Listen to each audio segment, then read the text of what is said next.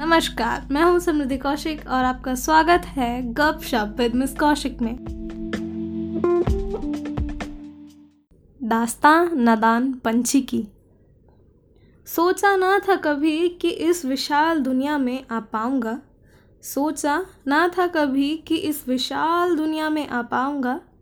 मैं भी चहचाऊँगा इतनी सुंदर दुनिया को मैं खुद से महसूस कर पाऊँगा। पर मैं नादान ये सब अपने आँगन में बुन रहा था। इस दुनिया की रीत से बेखबर मैं बस यूँ ही चहक रहा था।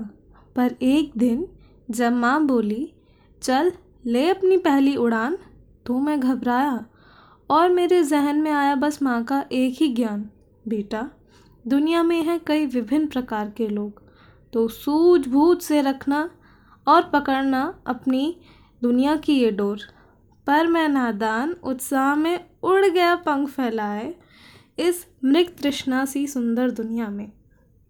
एक दिन जब खाने की तलाश में लगाई मैंने उड़ान तो मिले मुझे कुछ व्यक्ति जिन्होंने दिया मुझे मेरी खुशियों से बरा जहान।